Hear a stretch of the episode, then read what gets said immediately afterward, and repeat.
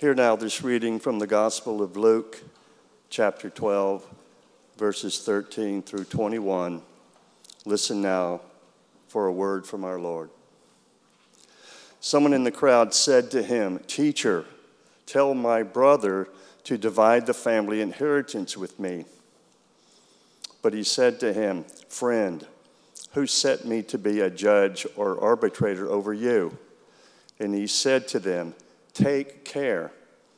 Be on your guard against all kinds of greed. For one's life does not consist in the abundance of possessions. Then he told them a parable. The land of a rich man produced abundantly. And he thought to himself, What should I do? For I have no place to store my crops. Then he said, I will do this. I will pull down my barns and build larger ones, and there I will store all my grain and all my goods. And I will say to my soul, Soul, you have ample goods laid up for many years. Relax, eat, drink, be merry. But God said to him, You fool, this very night your life is being demanded of you and the things you have prepared, whose will they be? So it is with those who store up treasures for themselves, but are not rich toward God. The word of God for the people of God. Thanks be to God.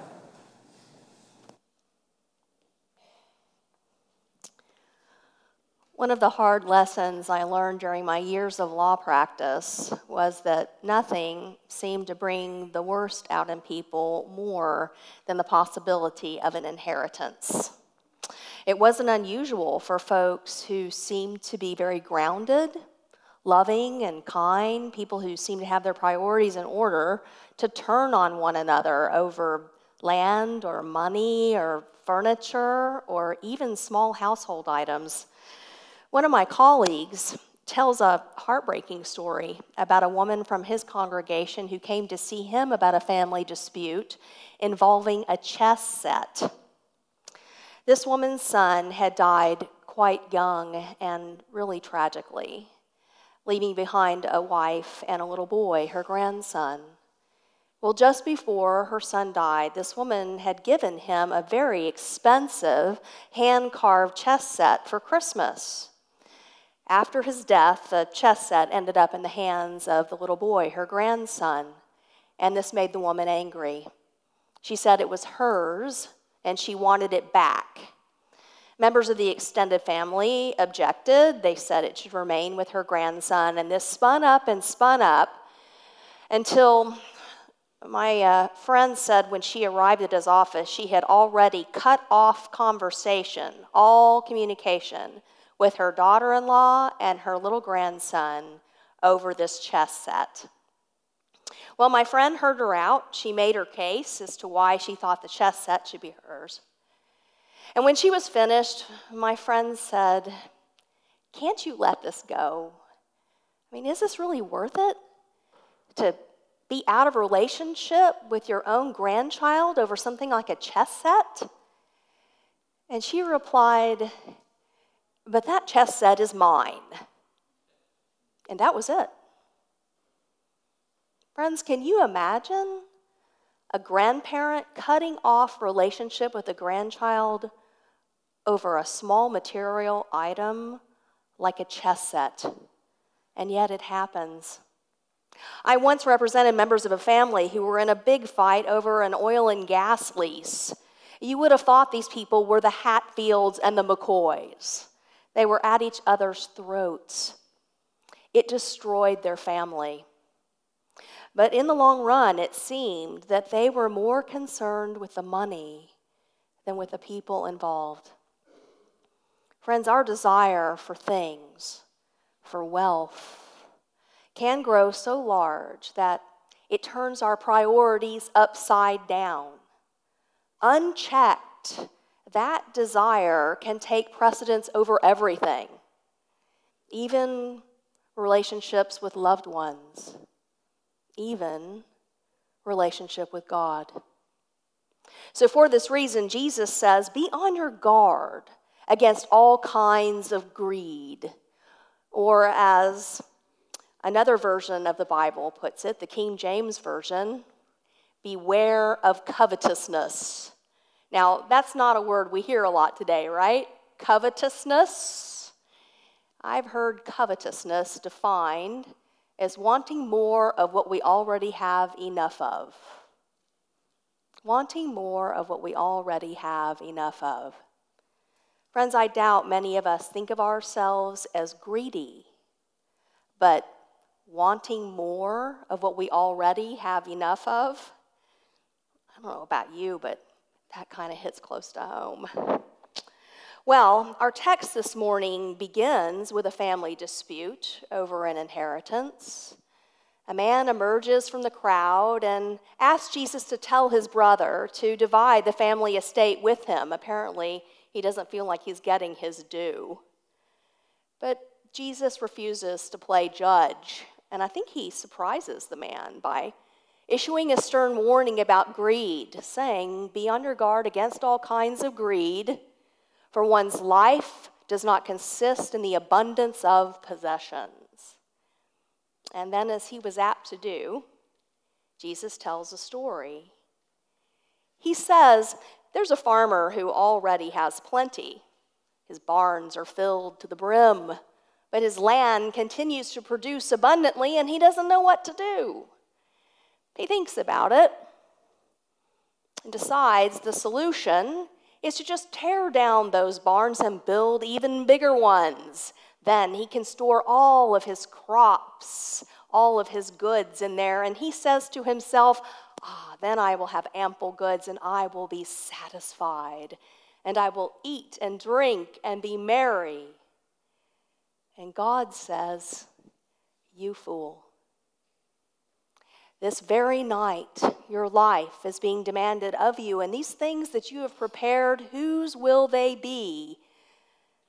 Only a fool stores up treasures for himself, but is not rich towards God.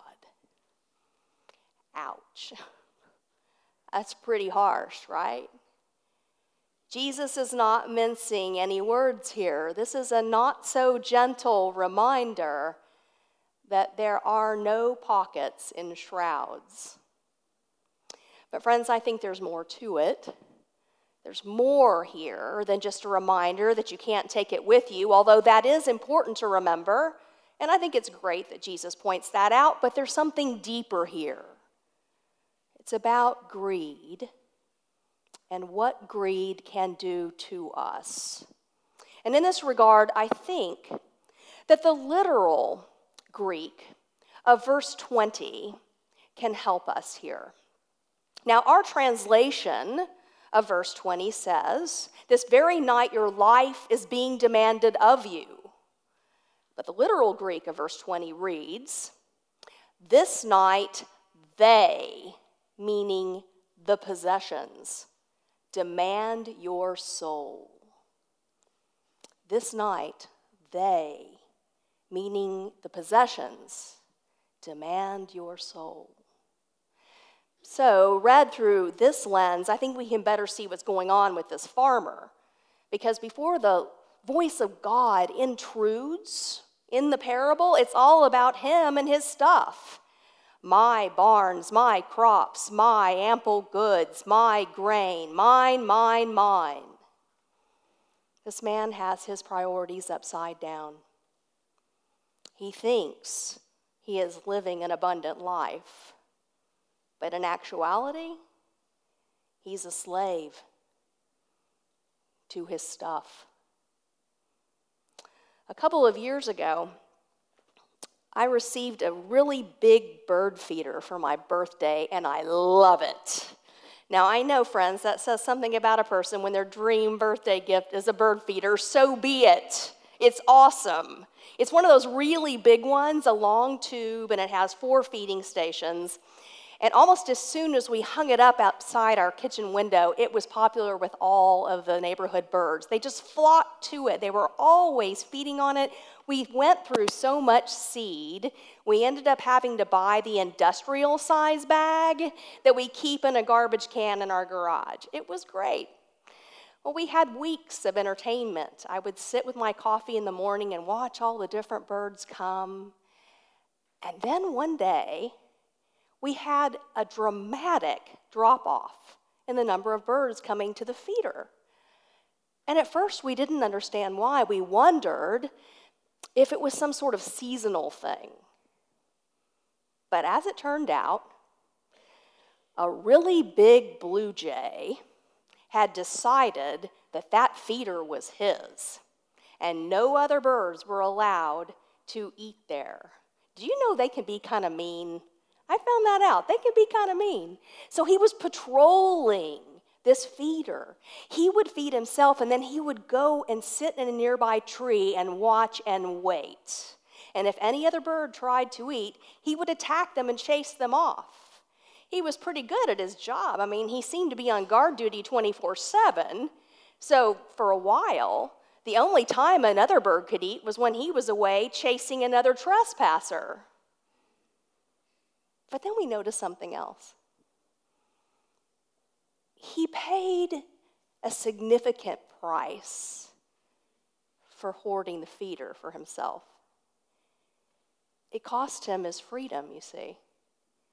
He was no longer free to come and go as he pleased. He was chained to his job, his work of guarding the feeder from others. I guess you could say that he was possessed by his possession. Be on your guard against all kinds of greed, says Jesus, for one's life does not consist in the abundance of possessions. Friends, a life spent focused on getting more of what we already have enough of is not abundant life. It is not a life of wholeness. It is, in fact, the way of death. Death of our freedom as we become slaves to material things and the lust for more of them. Death of our relationships as wealth takes priority in our hearts. And death of joy because, friends, hear me. The barns are never big enough. There are never ample enough goods. And all the eating and drinking and being merry in the world will never fill the hole in our soul. It will not ultimately satisfy. Friends, so many people in our culture are sick with greed endlessly seeking more of what they already have enough of. And dare I say, never has so much meant so little to so many. Several years ago, a movie came out starring uh, William Hurt. It was called The Doctor. Did any of you guys see that? It's a great movie. I highly recommend it. I don't know if it's still on Prime or Netflix, but but it's good. In this movie, William Hurt plays a doctor who is sort of a business like, glib kind of person. He has zero bedside manner, He really doesn't have any rapport with his patients. Well, one day there's a man in his office, a local man, and his family. And they're there because the man has been very sick. And the doctor has been running tests to find out what's wrong with him. Well, the test results are back, and they're not good. They're not good at all. So, in a very non emotional way, the doctor tells this man the results are bad. And you can see him trying to process this. He says to the doctor, Doctor, I, I don't understand. What does this really mean? And very unceremoniously, the doctor says, Sir, if I were you, I'd get my affairs in order. Man sits there for a second and then he looks at his wife and he puts his arm around her. And he looks at his children and he puts his arm around them. And then he looks at the doctor and very quietly says, Sir, my affairs are in order. Friends, are your affairs in order? In order to live an abundant life, we must set our priorities in the right way. Abundant life is not marked by greed. We have to ask ourselves honestly, friends, are we living in such a way that others can see that we prioritize God over goods and people over stuff? Because that's what marks an abundant life. So Jesus says, Be on your guard against all kinds of greed, for one's life does not consist in the abundance of possessions. Will you pray with me? Holy God, we give you thanks for you are the source of every good and perfect gift, and we are mere stewards of all you entrust to us. Lord, free us of the chains of greed enable us to embrace the freedom of generosity, putting love of you and our neighbor first. It's in Christ's name that we pray. Amen.